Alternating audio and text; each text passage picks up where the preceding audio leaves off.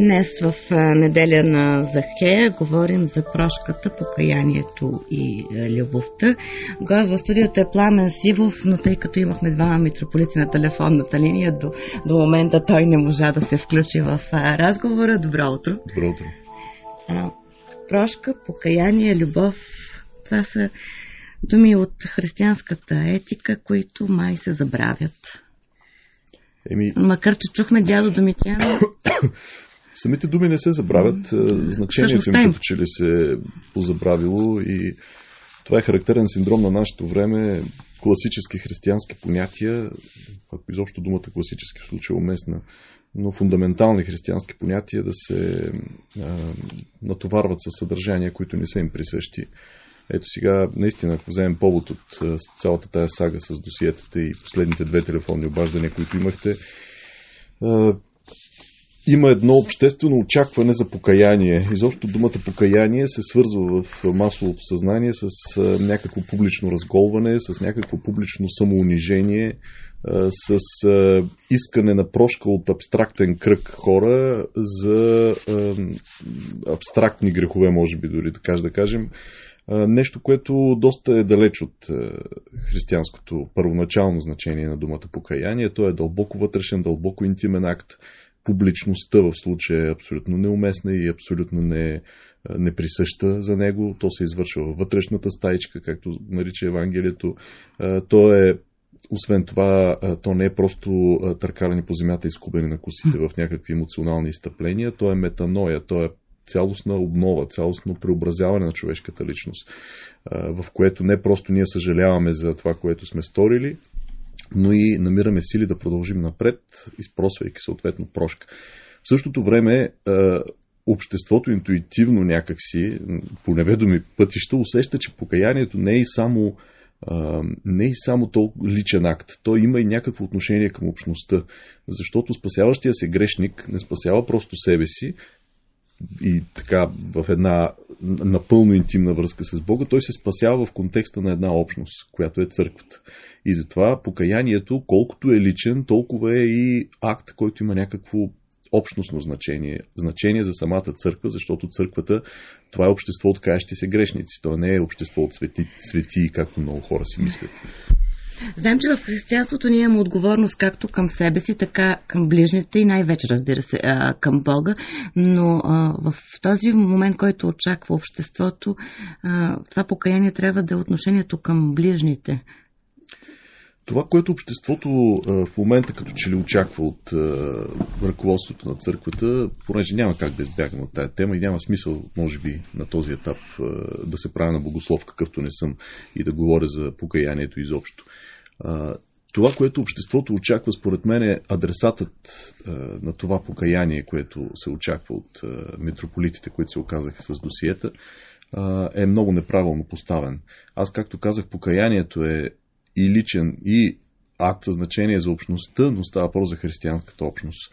Тоест, не може гражданското общество да изисква от църковните водачи при положение, че имаме конституционен принцип за разделяне и вътрешен принцип на това, че когато не принадлежиш към някаква общност, нямаш право да искаш е, от ръководителите и това или онова, каквото и да било. Ето дядо Домитян каза, че тези върху които той има власт, т.е. на своите Точно пасоми. така и това е правилният начин. Доколкото се дължи някакво и аз не би го нарекал покаяние, защото наистина покаянието е тайнство, някаква принципна позиция, някакво говорене изобщо по тази тема, говоренето трябва да се случи вътре в църквата, трябва да се случи между тези, които са уличени в момента в сътрудничество и тези, които приемат причастие от ръката им. Никъде другаде не трябва да се случва това нещо и не трябва да се подлагат едни личности, достойни или недостойни, това само Бог знае, да се полагат на публично разтързание за нещо, което а, а, касае наистина само църквата. Виждаме огромния спектър на видовете сътрудничество. Видяхме един дял неофит, който досието му се оказа напълно постно, някаква полупразна папка с неясно съдържание и 27 тома от другата страна на скалата. Т.е. в целият този спектър между единия и другия се разполагат различни видове мотивации, различни видове съдби, различни видове нагласи. И това, което на мен лично ми липсва в цялото това говорене, може би с изключение на това, което беше преди малко дядо Дометян като включване, аз наистина за първ път чух такъв тип говорене по темата. А, това, което ми липсва, не са официалните изявления, не са официалните документи, подписани от този оня, а е нормалното лично говорене. Имаме слушател на телефонната линия. Добро утро. Да, добро утро, Петров се казвам. Здравейте. Необходимо е а, действително да има покаяние пред българския народ. Всички и църковната иерархия и всички отговаряме пред всички за, всички. за своите дела.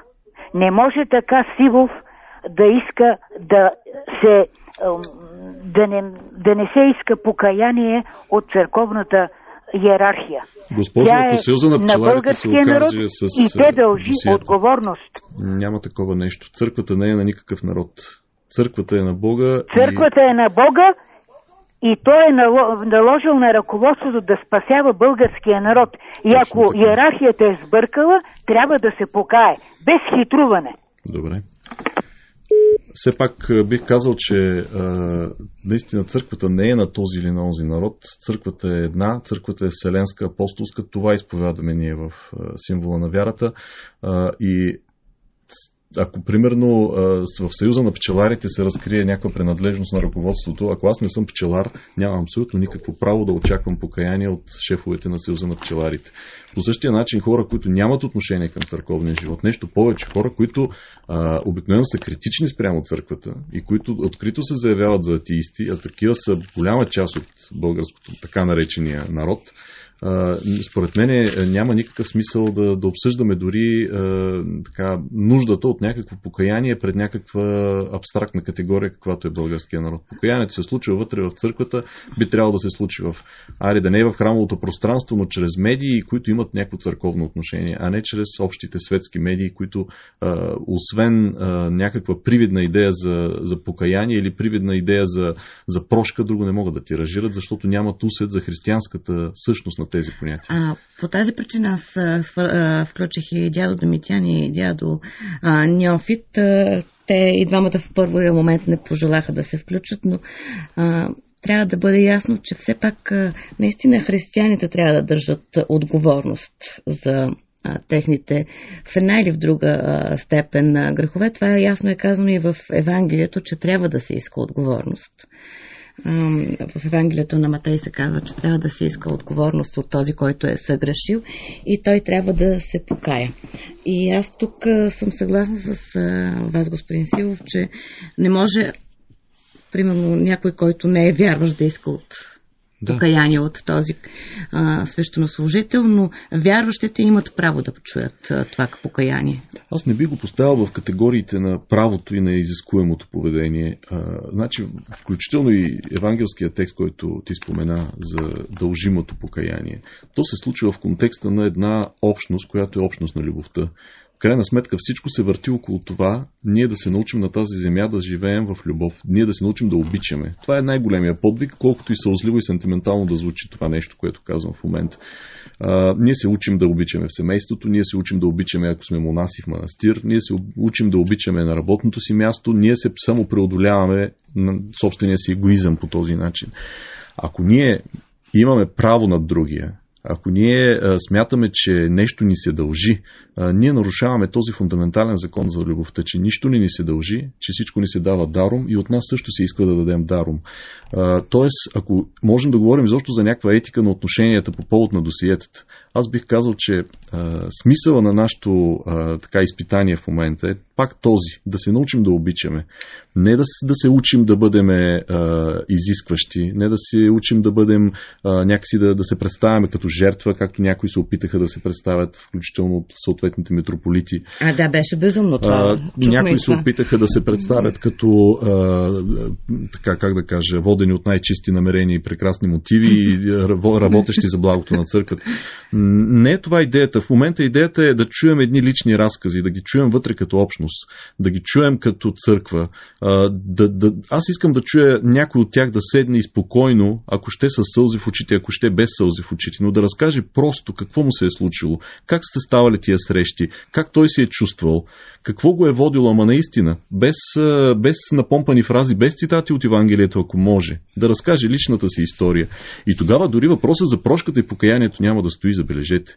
Тогава изобщо няма да мислим в тия категории, ние ще мислим в едни други категории на любовта, на приемането, на разбирането и на общуването. И тогава а, мисля, че ще се изпълни много повече християнската логика, отколкото в момента с настояванията за прошки, с а, поемането на абстрактни ангажименти за даване на прошки и с изискването на покаяние. Това според мен не е правилният начин да се поставя този проблем.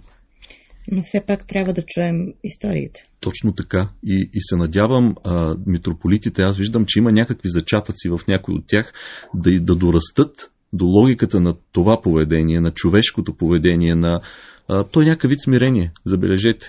Смирение обаче вече не е изкуствено, не с напомпени фрази, а, а спокойно и зряло. А, каквото само може, според мен, да, ме, да ни измъкне всички заедно от тази ситуация, пренеприятна. бързо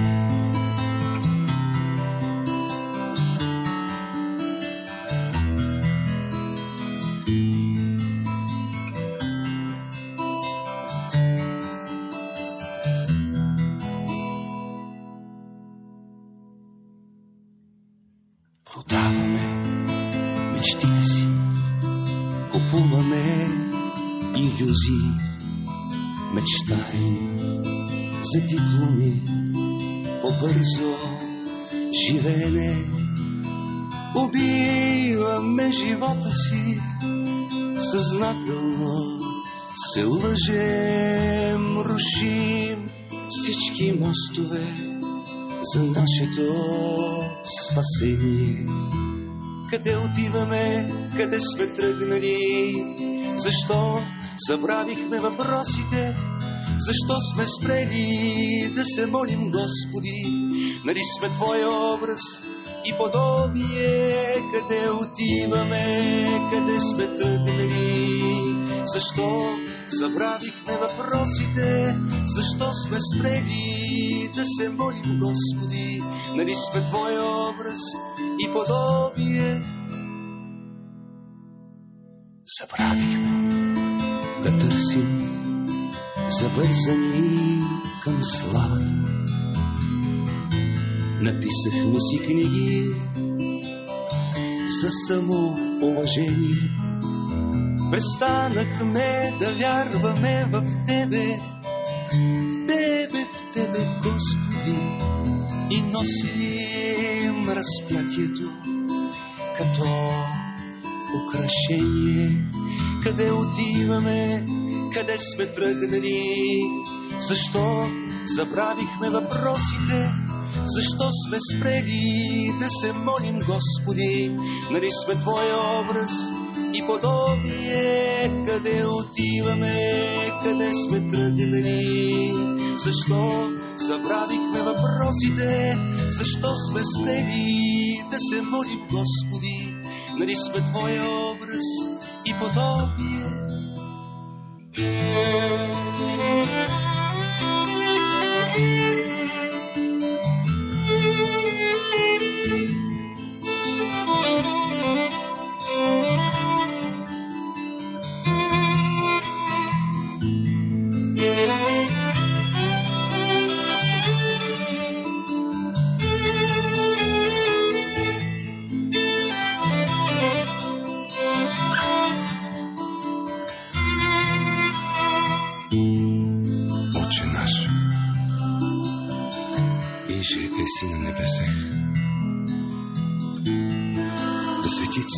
имя Твое.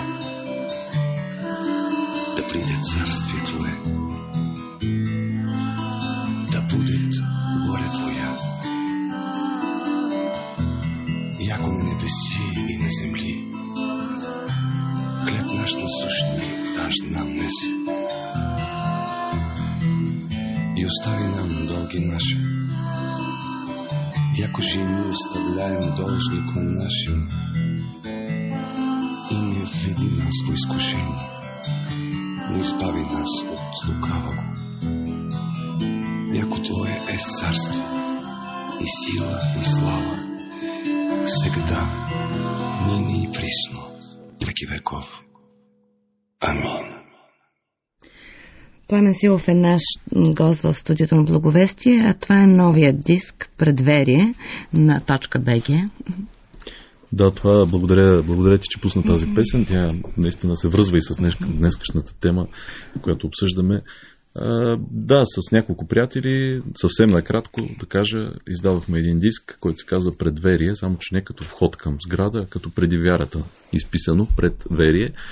А, като идеята е, че събрахме на едно място няколко акустични така, изпълнения, които са, някои са по мои текстове, други са по тяхни на, на Тодор Янкулов и Красимир Парванов, обединени от идеята за човека пред Бога, човека в вярата и така вертикалното измерение на, на човешкото битие.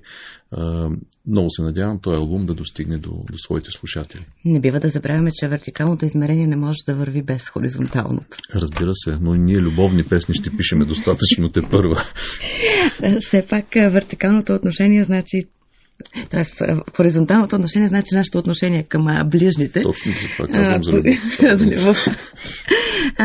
но на финала тук да споменавайки вертикал, а, хоризонталата, те поставяме с надежда, че наистина ще чуем този човешки разговор, който аз съм убеден, че той е във всеки един от въпросните наши църковни водачи. Той присъства някъде. Къде е по-слабо, къде е по-силно. искам само да ги окоръжа да го, да го пуснат навън. Да не го сподарят в себе си чрез никому ненужни публични, масови и колективни изявления. Искаме да чуеме тях а, имаш предвид а, изявлението на тримата митрополити? Имам предвид всички изявления, които те първо може би ще се напишат и които за мен нямат никаква стойност. Дано, дано чуят.